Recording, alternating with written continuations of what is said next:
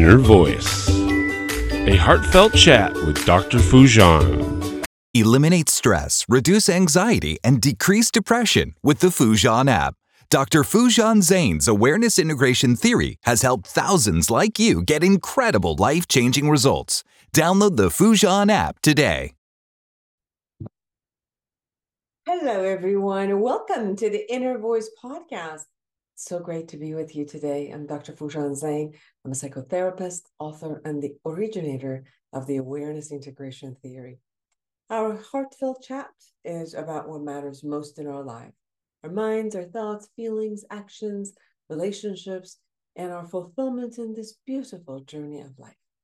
For all of you beautiful souls that are constantly asking me about the latest book, well, here they are the latest book that are out there, actually the oldest and the latest. The first one was Life Reset, uh, the awareness integration path to finding the love that you want, the life that you want, and co-create.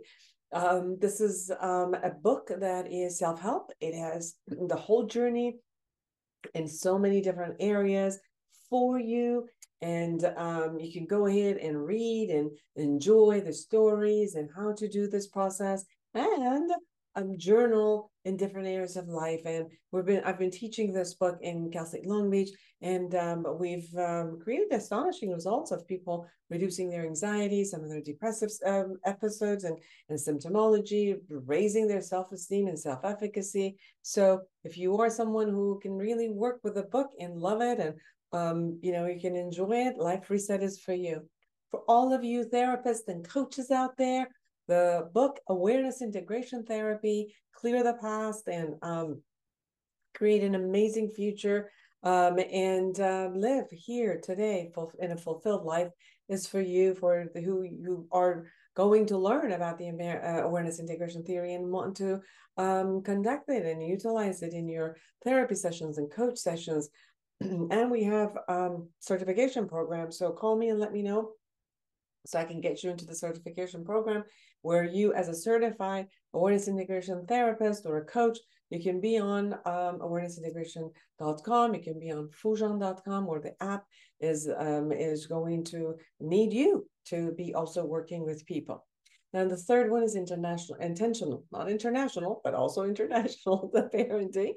But the book is called Intentional Parenting. And it's uh, with two of my amazing colleagues, um, Nicole, Dr. Nicole Jafari, and Dr. Eileen Manoukian. We go through every single stage of life, in a sense, from infancy all the way to adulthood, and give you um, great tools in how to work with children. For all the parents, all the teachers who are out there grandparents who were working with kids all of you can really benefit from that um, going through stages of life with your children all the way to their becoming a grown-up and you could utilize awareness integration with them and for them in this episode i am excited to be able to chat with dr jahan khamsehzadeh he completed his dissertation on psychedelics in the Philosophy, Cosmology, and Consciousness program of the California Institute for Integral Studies. His book, the one we're going to be talking about today, Psilocybin Connection, the psychedelics, um, the transformation of consciousness and evolution of the planet, an integral approach. It was published in 2022, and he earned his master's in consciousness and transformative studies from JF Kennedy University and his bachelor's from University of Arizona with a major in philosophy and minor in physics, psychology, and mathematics.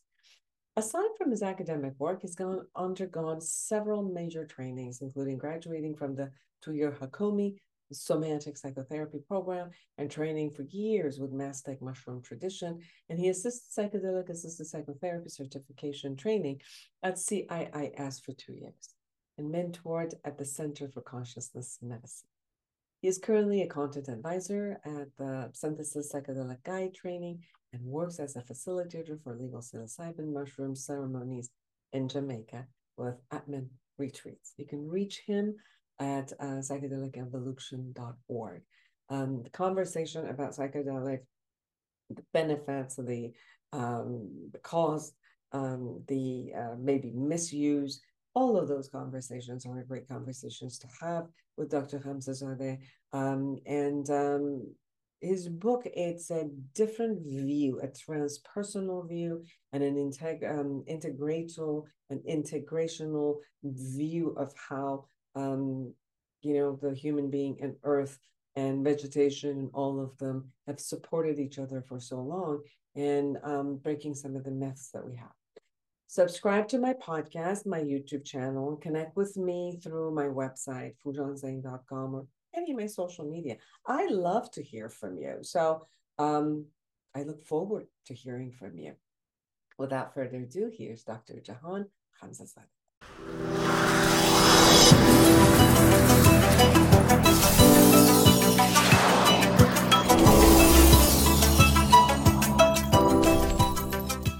Eliminate stress, reduce anxiety, and decrease depression. Dr. Foojan Zeine's awareness integration theory has helped thousands like you get incredible life changing results. The Foojan app gives you her evidence based treatment in the palm of your hand. Download today. Well, hello, Jahan Khamsehzadeh. It is so nice to have you on the show. Thank you, Foojan. It's a pleasure to be here. Now, we're going to talk about your book, The Psilocybin Connection Psychedelics, the Transformation of Consciousness and Evolution of the Planet. Now, this is a hot topic uh, for the past, um, let's say, about 10 years. It has become a hot topic again. Obviously, it was a purely a hot topic in 1960s. Mm-hmm. And in your mm-hmm. book, you do go through the history of um, you know, what the movement was, um, what happened to it, why was it a stop? But now it's like a whole different era of um, of research. It's an era of interest um, that has been sprung upon around um, psilocybin. And you have a this was your dissertation that then you know obviously turned into a book, but it's as I was going over your book, it you also come from a whole different perspective, which is the name of your book is the evolution of the planet. And mm. it's really interesting. And I really love to hear about that. Thanks. Well, I had a huge life changing experience with psilocybin at 18 that showed me like its power and potency. And ended up since then doing a lot of research on it and i felt like it really filled in so much the missing components of our evolutionary history and how we got here. The idea first put forward by terence and dennis mckenna was that there's probably consciousness expanding compounds in the environment where humanity evolved that expanded our sense of creativity empathy cognition uh, of time you know of all areas of our awareness and we know now there's over 200 different species of psilocybin mushrooms all around the world in every continent but Antarctica. It was there in the African savannas. There's archaeological evidence in Africa of showing mushroom use, but we see mushroom use all around the world, including over the Americas in the few thousand years. And so as I kept doing the research, all the pieces kept coming together to really support this theory. And in 20 years of interest in this idea, I haven't come across a single contradiction. You know, I had to defend this in front of a committee, and the book's been out there, you know, um, since April of last year, and there's been no retort. Um, and as the neuroscience keeps pointing out, it keeps getting stronger and stronger. We know now that psilocybin stimulates neurogenesis, the growth of new neurons, the brain physically begins to grow. 65% of people have a mystical experience. So it's even the idea that psilocybin might have been the catalyst for religious experiences itself. So the more I kept doing the research, just the more fleshed out this idea started to become. Mm-hmm. So as you put it into the evolution of the planet, you're also looking at uh, like the connection of different um, uh, human being around the world. Is obviously also mushrooms. Um, um, in one of the uh, programs I was watching, is that the mushrooms underneath the earth are all connecting to each other, and you're um, also your hypothesis is not only they were connecting um, under the earth, they were somehow through the vegetation connecting human beings around the world together and bringing information from one sect to the other. Is that what I'm hearing from you? That's right. You know, to really understand this, I had to see this in an evolutionary ecological perspective. You know, I think we've had a very limited view on evolution. Um, for example, the one that's been dominant is uh, that of competition or survival of the fittest, which is people or beings within a specific species competing. But the truth is, we're more uh, affected by the entire environment and all the organisms. So there's this other idea of evolution that's gaining a lot of theory called symbiogenesis, that it's a coming together of different organisms that creates new beings. So you can see many animals in evolve to get different sources of food or to get away from predators and so on. And so the idea is that we evolved because of our diet, that there was a certain substance in the environment. And when we see what psilocybin is, it's just a compound coming, we find it in a mushroom, which is the fruit of a larger body called mycelium. Mycelium is this large underground network, sometimes stretching for miles, that connects all the root systems in the environment. Uh, fungi is uh, 2.5 billion years old. Animals are 500 million. So it's about five times older. And we've always been evolving on top of this living web, connecting information, you know, and out of this ecological structure came this psilocybin that fits into the 5-HT2A serotonin receptor better than serotonin in itself, creating a hyper-connected brain state with no biotoxicity.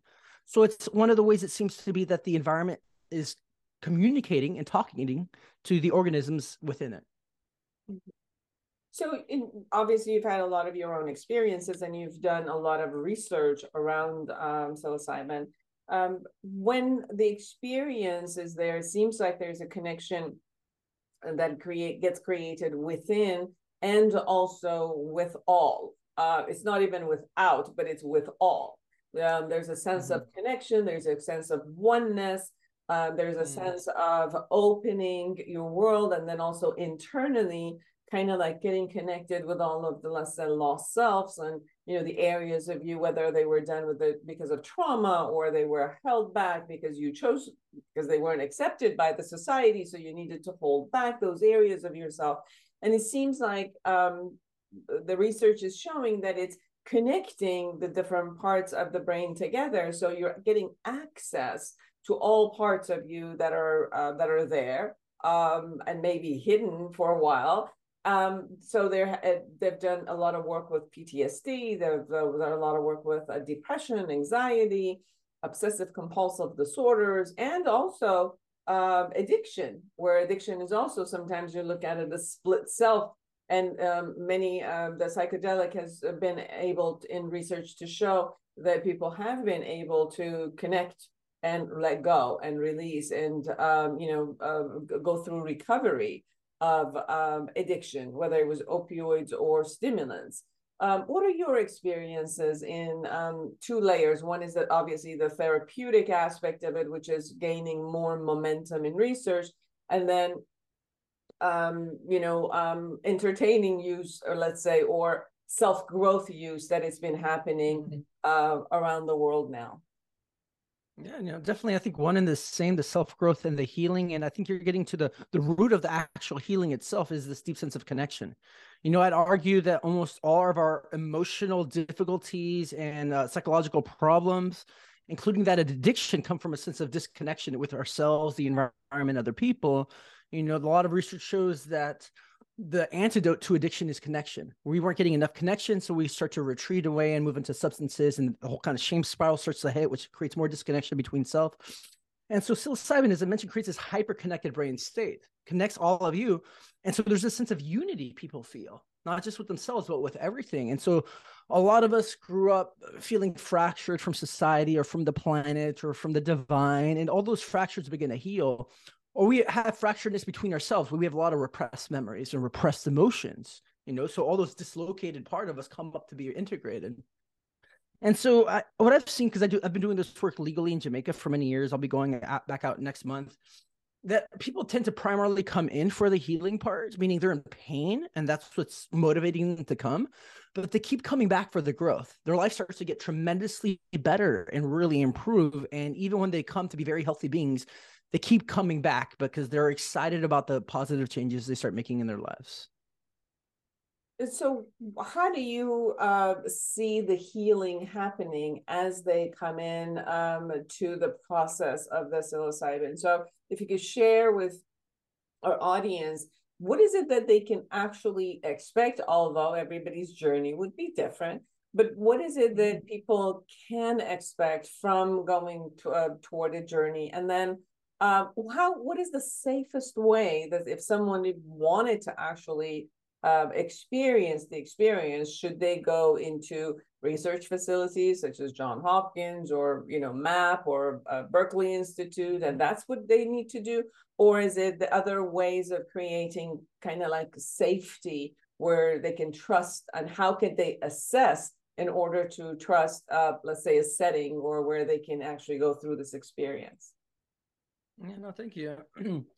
you know, the way I see it is right now there's two major forms of like traumas like something awful happened to you throughout childhood or there's war there's rape repeated amount of time and the, the other kind of trauma is you lacked something like there wasn't enough safety or connection or attention when you were young and so that being said some people come into the journey and they might experience all this repressed pain and agony of fear because maybe they were abused or there was sexual molestation and they repressed these experiences.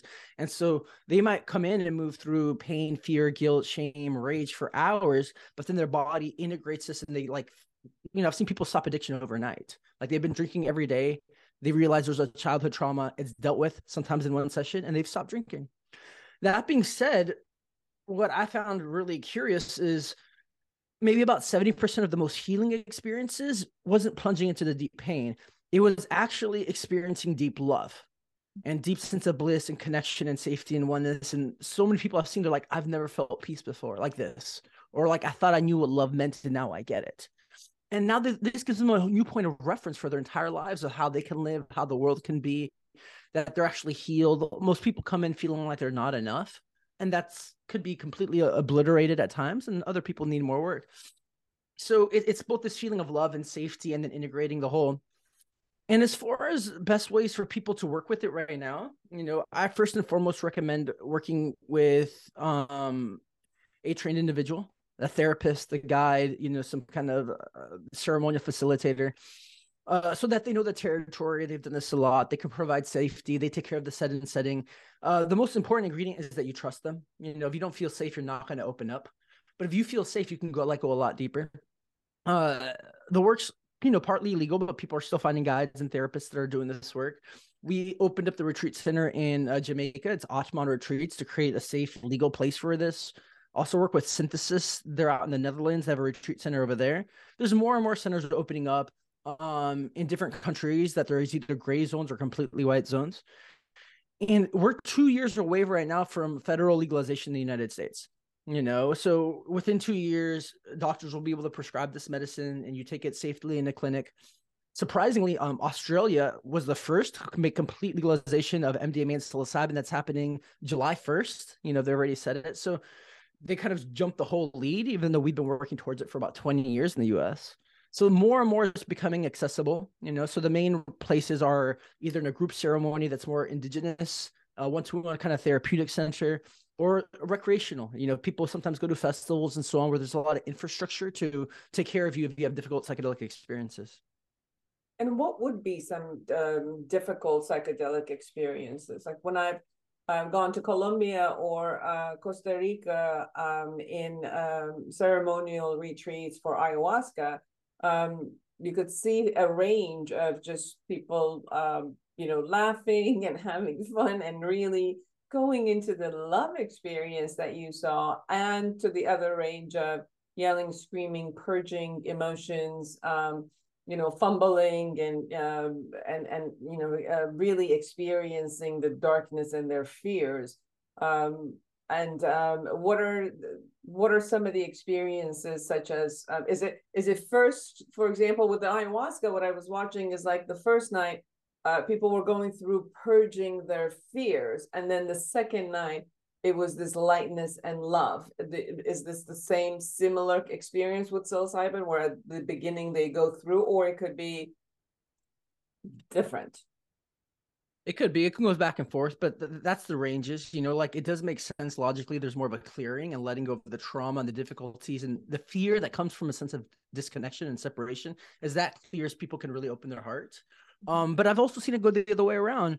But as you're mentioning, you know, the, the medicines can be so healing, unparalleled, but you have to be willing to integrate the dark and the light, the whole range you know and so i've had the hardest times of my whole life on psychedelics and i've also had the best and most important parts of my life on psychedelics and so you have to be willing to face any emotion, all the fears, all the difficulties. So it's not an easy thing to ask somebody to do to really go into all of it.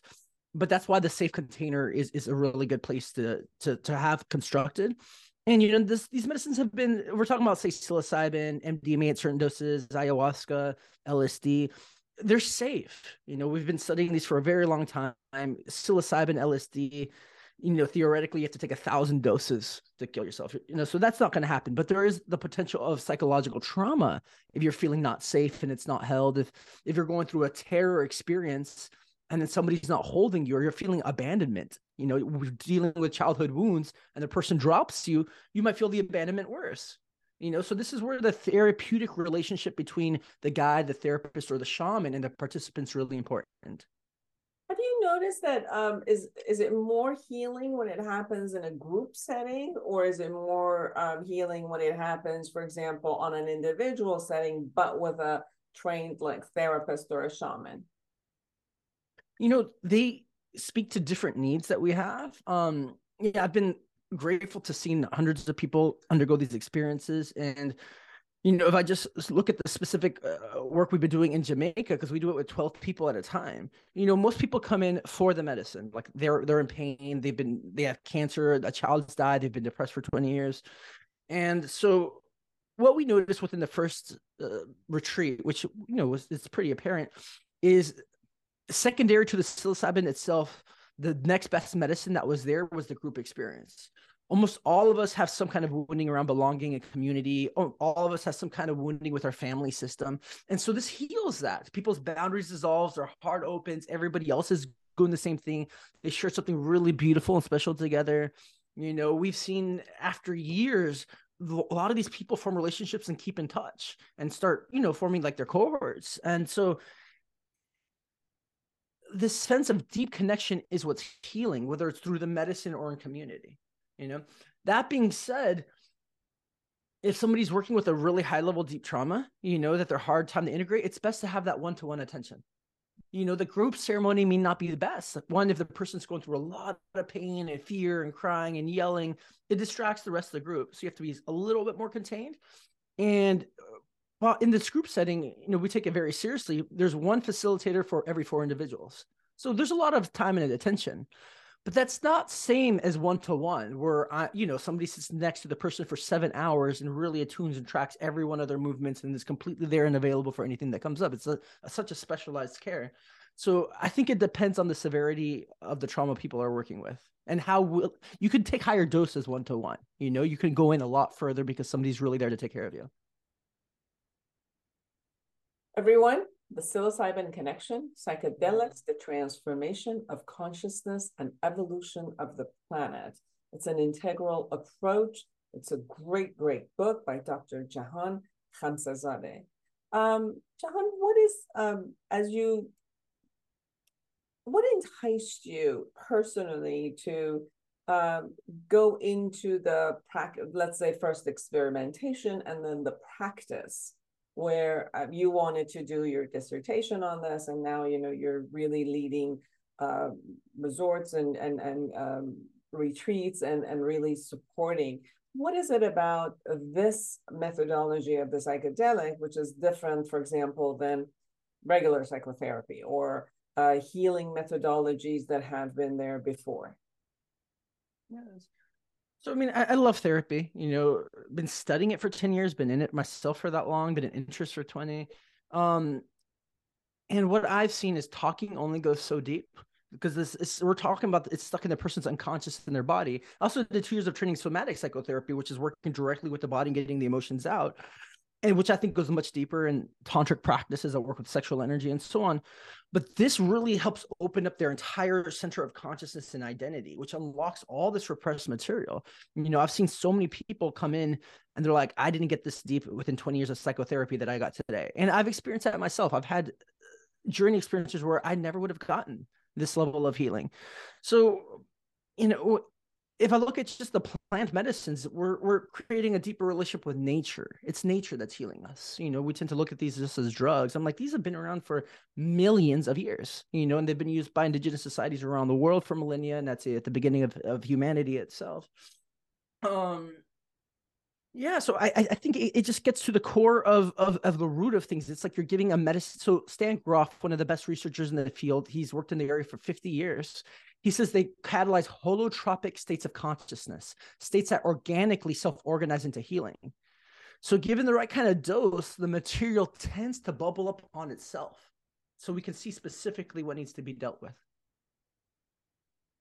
Now let's switch it to the other side of it for everybody, not only that are skeptics, but also, um, you know, to be safe.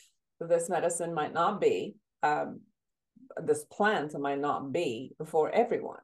So, in the rise, the same way that when marijuana became legal, we saw a rise in, um, you know, um, paranoia and sometimes schizophrenia. Uh, the past year, we've seen a lot more because a lot more people have had access to it and you know culturally uh, it shifted the idea about it so um, obviously people who at one point might have been fearful or not taking it or they didn't want to pay the consequences now without necessarily having an assessment or having to see whether they had different um, genetic um, maybe uh, illnesses in their family um, they started trying out and even with the first um, maybe try with marijuana you know they became psychotic and um, uh, kind of state like it opened up that genetic factor what are what would your suggestions be for people who um, you know how can they assess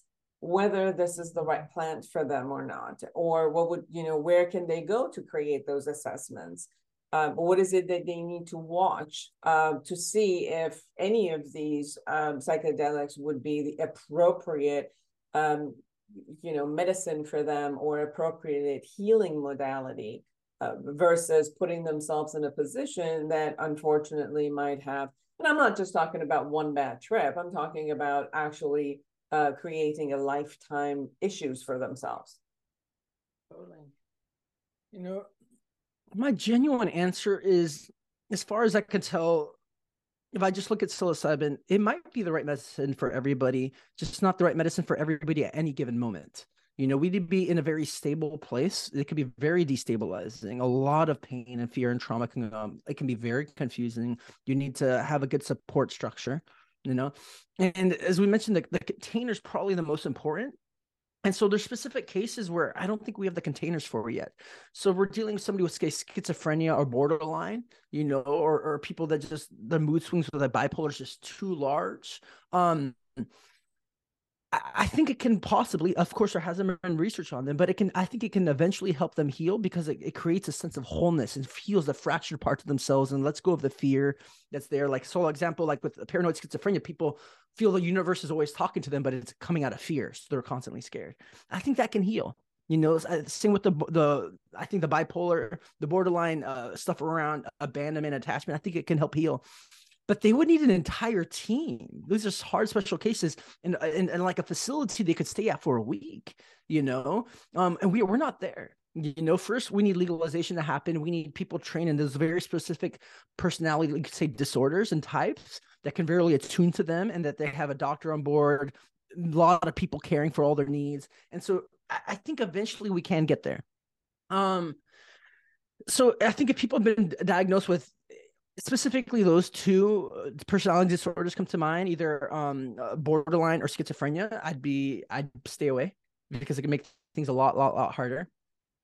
Um you know and and there's other routes. There's like microdosing that seems to be almost nothing when it comes to harm. We haven't seen anything yet and it's building a small relationship with the medicine and it still creates a, the growth of new brain cells and people report feeling more patient more ease more at safe 10% of people do impo- uh, see a small spike in anxiety, but it's negligible. Okay. I'm like, maybe you took it and you, feel, you felt anxious for three hours.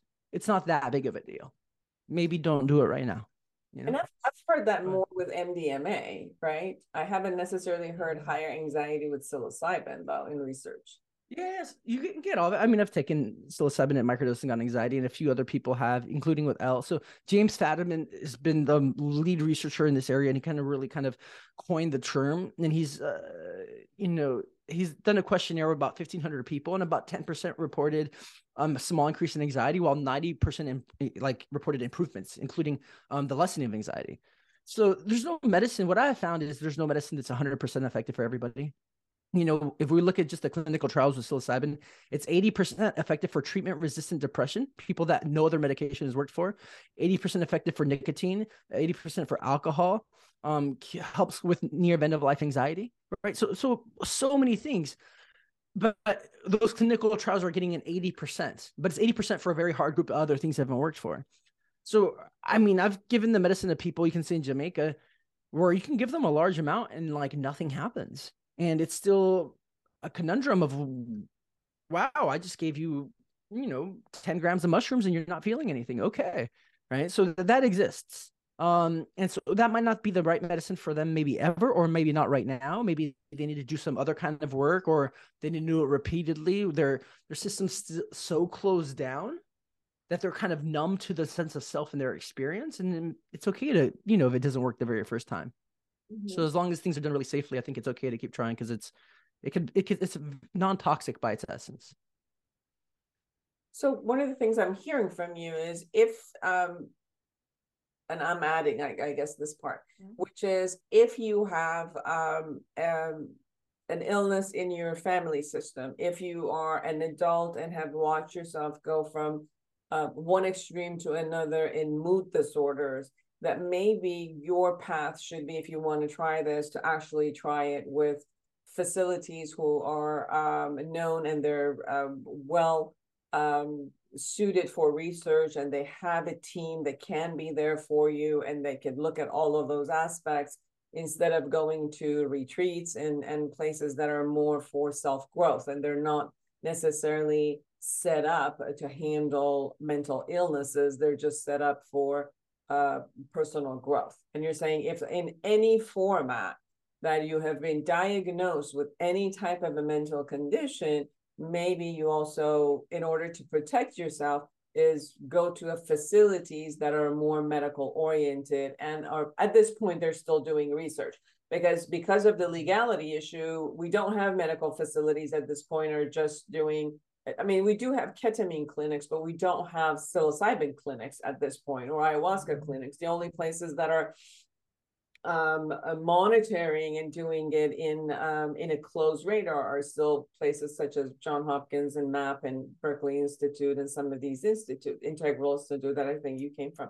So I uh, so it I guess this is what I'm really wanting the, for the, our audience to hear that you do, you are responsible to take care of yourself. That although, uh, you know, these are plants that have been there for many, many years, and we're finding that they're helping a lot of people, but you're ultimately still responsible to make a choice to see whether this is for you or not. And if this is, you think that you want to try it, and you've had mental illness diagnosis within yourself or family, please, please uh, attempt to first go to some of these research uh, institutes. But if that's not the case and you want to try it, then as you were saying, um, uh, Jahan, where they could go into retreats and places where they can trust that they get that there's a safe setting for them and um, you know they can interview and see if this is a place they can feel and um, you know maybe they've um, had other friends to go for example i've had I remember um, many, many, many people had talked to me about whether places to go. And um, I finally went to uh, this two shamans because of actually one of my clients who actually went there. And just the way you said, I had been working with this client for about a year, and a lot of these pieces that we were working, she uh, decided to go to um, uh, one of the ayahuasca retreats and came back and it felt like everything we had worked on suddenly integrated and it was it was, it was almost like a natural part of her you know how like you learn new things and then you keep vacillating, you go um, consciously, you do all of these new um, ideas and behaviors, but then your subconscious kind of like takes you back. And you know how we say like two two steps forward and one step back. After her experience, everything we had worked on, it was like now a natural setting. Like it was like effortless. It was just is. And that's how I saw the experience. And then I decided to um, go to uh, Colombia.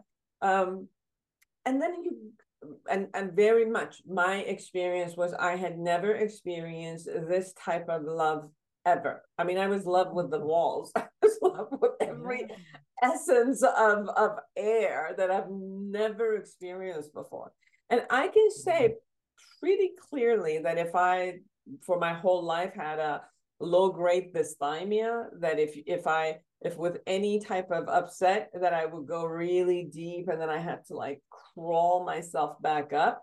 And obviously years of years of me doing therapy and you know mm-hmm. self growth, it was still like, you know, um, I could be there any minute again. Like I'm holding myself up, but I can, you know, could go back.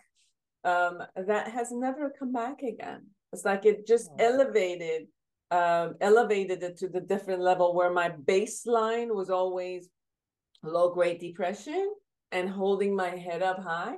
It shifted the baseline up and it just doesn't go there anymore. So um, that has been my experience. Mine has been with ayahuasca, not psilocybin. But I see, mm-hmm. and I talk to a lot of people now. We're doing research. I'm presenting on it, and obviously, when um, such as yours, you know, you do research and books. I have a lot of conversation, and um, in the world of psychiatry, um, obviously we have a lot of people who are afraid. Same thing would happen again with marijuana. It's been there for many years. However, we see a spike of um, you know um, paranoia and schizophrenia suddenly. So obviously, you can see with the world of psychiatry, there's a little bit of worry about um, a fad taking on. And I think probably this was the worry in 1960s. Um, but it's more like how can you educate people? That's why i'm taking this on which is how can we educate people where they can be responsible in where they go how they do it and uh, how they can go to people to get integrated even if they went somewhere and came back? Um, if they're feeling uneasy how could they go now to people who are uh, trained to at least get integrated um, everything that they experience into their system?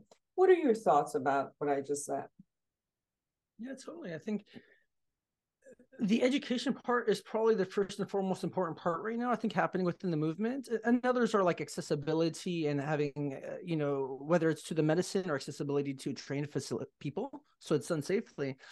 But you know the concern people might have of like oh my god if they're legal or decriminalized and everybody's going to be running down the streets taking psilocybin? When when it's unfounded that's not what's going to happen. But what we do need is an increase of education because people should educate themselves very well before taking these. They're very potent medicines, you know. So, so throughout indigenous societies and human history, they've been seen as medicines and only within a spiritual context and they're done with elders there and it's passed down a family line and it's just like you're it's a community bonding it's it's very sacred you know a lot of prayers involved and we kind of lacked those contexts um during the 1960s so, you know, Michael Pollan in his book, um, How to Change Your Mind, the bestseller, he says, At what other point in human history did the youth have a, such a searing rite of passage that the prior generation didn't understand? So, you know, we thought these were fun toys and drugs, and you know, the, what we had to kind of compare it to was like alcohol. And so people were just taking them all the time and having explosive experiences. And, uh, you know, the older generation got really scared and angry. The government got concerned and kind of used it to attack. And so what we need to change largely is the stigma, and that happens through education. You know, we have to see like there's solid science for decades now around this. There's worldwide use with many different societies that have been using them for a long time. Um, if done right, they cre- help create a, a healthy society. You know, ours is really, I think most people would agree, really out of balance. And it helps create balance within the system and argues between the environment. And so, you know, even this idea of like people might have this fear of legalization. Well, what's actually far more harmful is somebody being put in jail. For these substances, you're scared of somebody having a traumatic experience. putting them in jail for five years, it's hard to even equate that level of trauma people go through to they took mushrooms by themselves. You know, so we need to get rid of like the harm that society's right now imposing on it. And I think most of it just comes from out of miseducation and misrepresentation of these medicines because they are so mysterious by their nature.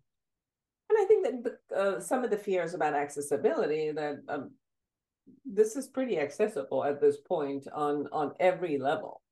Um, so if people are afraid that by legalization there's going to be more accessibility, it's pretty accessible. So there's no need for that to be worried. It's all over the place anyway.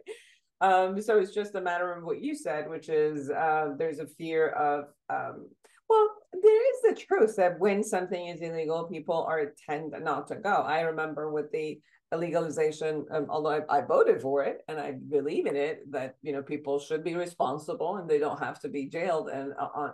But I did get, to be honest with you, Jahan, for many, many, many people who, because it was illegal, that they would not um, risk the concepts of maybe like um, their uh, careers or uh, any issue that had to do with it. Like they didn't want to have the after effect consequences. So it kind of held them from that. And the minute that, you know, it got legalized, I had seen people who um, uh, pretty much would have never used. Now they were more like, oh, let me check. And unfortunately, actually, one of my uh, dear, dear, dear friends who was high uh, level um, CEO, unfortunately, they did have that genetic disposition. And because they started using and enjoying it and went into daily use, that they went completely psychotic and um, untreatable, um, yeah, untreated psychosis and just refused to get, uh, you know, get to, to treatment.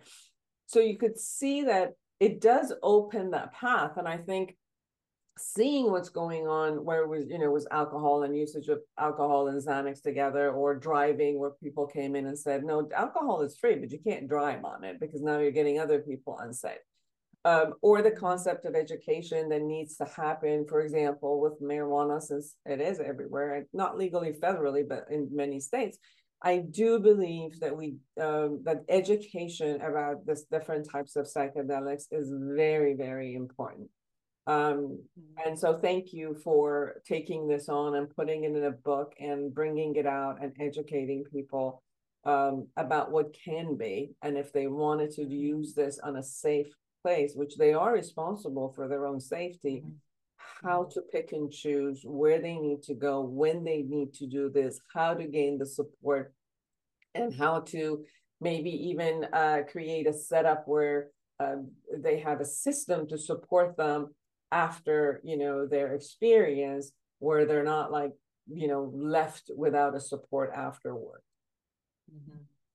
No, I think it's great for people. There's so many people you can find them online that they're already trained in um, as uh, psychedelic integration kind of coaches or psychedelic integration therapists. So a lot of people have already gotten different levels of trainings. They can't administer the medicine, but if you go to an ayahuasca ceremony or have psilocybin somewhere, you can already set it up for several weeks afterwards or checking in with a trained person to help you integrate the experience. It's there to keep you in check and kind of keep you stable and, and also motivate you to make the changes, you know.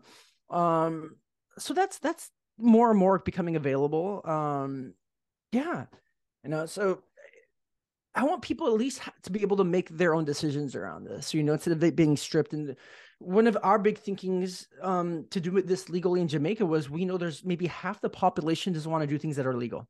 Whether it's a moral issue, they think it's actually bad, or they're scared, they're not going to. So we wanted to create a space for that population. They just fly out and we could do it completely legally. Mm-hmm. Um, but it's so sad that people might lose the opportunity to have what you know what we found in the clinical studies after 20 years about a one third of the people say that single experience was one of the most important in their entire lives. It's huge it's huge. You don't want to take that opportunity away from people. The, most people i'm sitting in deep pain regret or they haven't experienced real love before i think it's you know you know so yeah, Terence McKenna, probably my favorite philosopher. He's uh, worked in the field of psychedelics for a long time. He he puts it up there as a foundational element of the human experience. You know, along there with like having sex, if you want to have kids, all these experiences, this is up there. You know, it's experience of like, wow, I know my true nature. I know who I am. I finally feel free. I've I've been in a mental construct prison around my shame my whole life. Like they deserve to be free. And so it's a there are opportunities for some harm. Like people, it's about one percent of the population have I think have a predisposition possibly to schizophrenia and normally shows up with their teens, early 20s. So yeah, let's be cautious you know but for the other large amount of humanities we don't want to strip this away from them so so again i think we're moving at the pace of safety that's why it's going so slow in the federal trials it's around the corner um i'm about to fly out to um, wisconsin next month to go visit the usona facility they're one of the leading research companies for psilocybin they're they're pushing they're on the third round fda trials so they're going to be one of the first two companies to bring legalization. And I'm glad I was hired as a consultant to go look at the space because they're trying to engineer design what can ceremony rooms look like. You know, like next level of we bringing in high level lighting with the architecture, with the sound system and everything. A lot of the journey is internal, but if it's filled with light and beauty in the space, would that also enhance to the aesthetics and sacredness? You know, so I think there's going to be ways of space holding that we still can't see that still hasn't been available because uh, legalization legalization has been restricted. The psilocybin connection, psychedelics, the transformation of consciousness and evolution of the planet. It's an integral approach. It's a book by Dr. Jahan Khamsehzadeh. Um, anything we haven't shared that you really want people to know? Yeah, people check out my website, psychedelicevolution.org. The book's on all the platforms. Um, it's also on the Kindle and audiobook format and Audible. So it's uh it was it was the biggest it took like five years of work. So I'm really proud of it and happy that it's getting out there. Beautiful. Thank you so much for taking the time to be with me and my audience. Thank you. It's on it was such an honor to be here. For all of you who are out there, create an amazing life for yourself and everyone around you. And until next time. Take care of yourself. Bye-bye. Eliminate stress, reduce anxiety, and decrease depression. Dr. Foojan Zeine's awareness integration theory has helped thousands like you get incredible life changing results. The Foojan app gives you her evidence based treatment in the palm of your hand. Download today.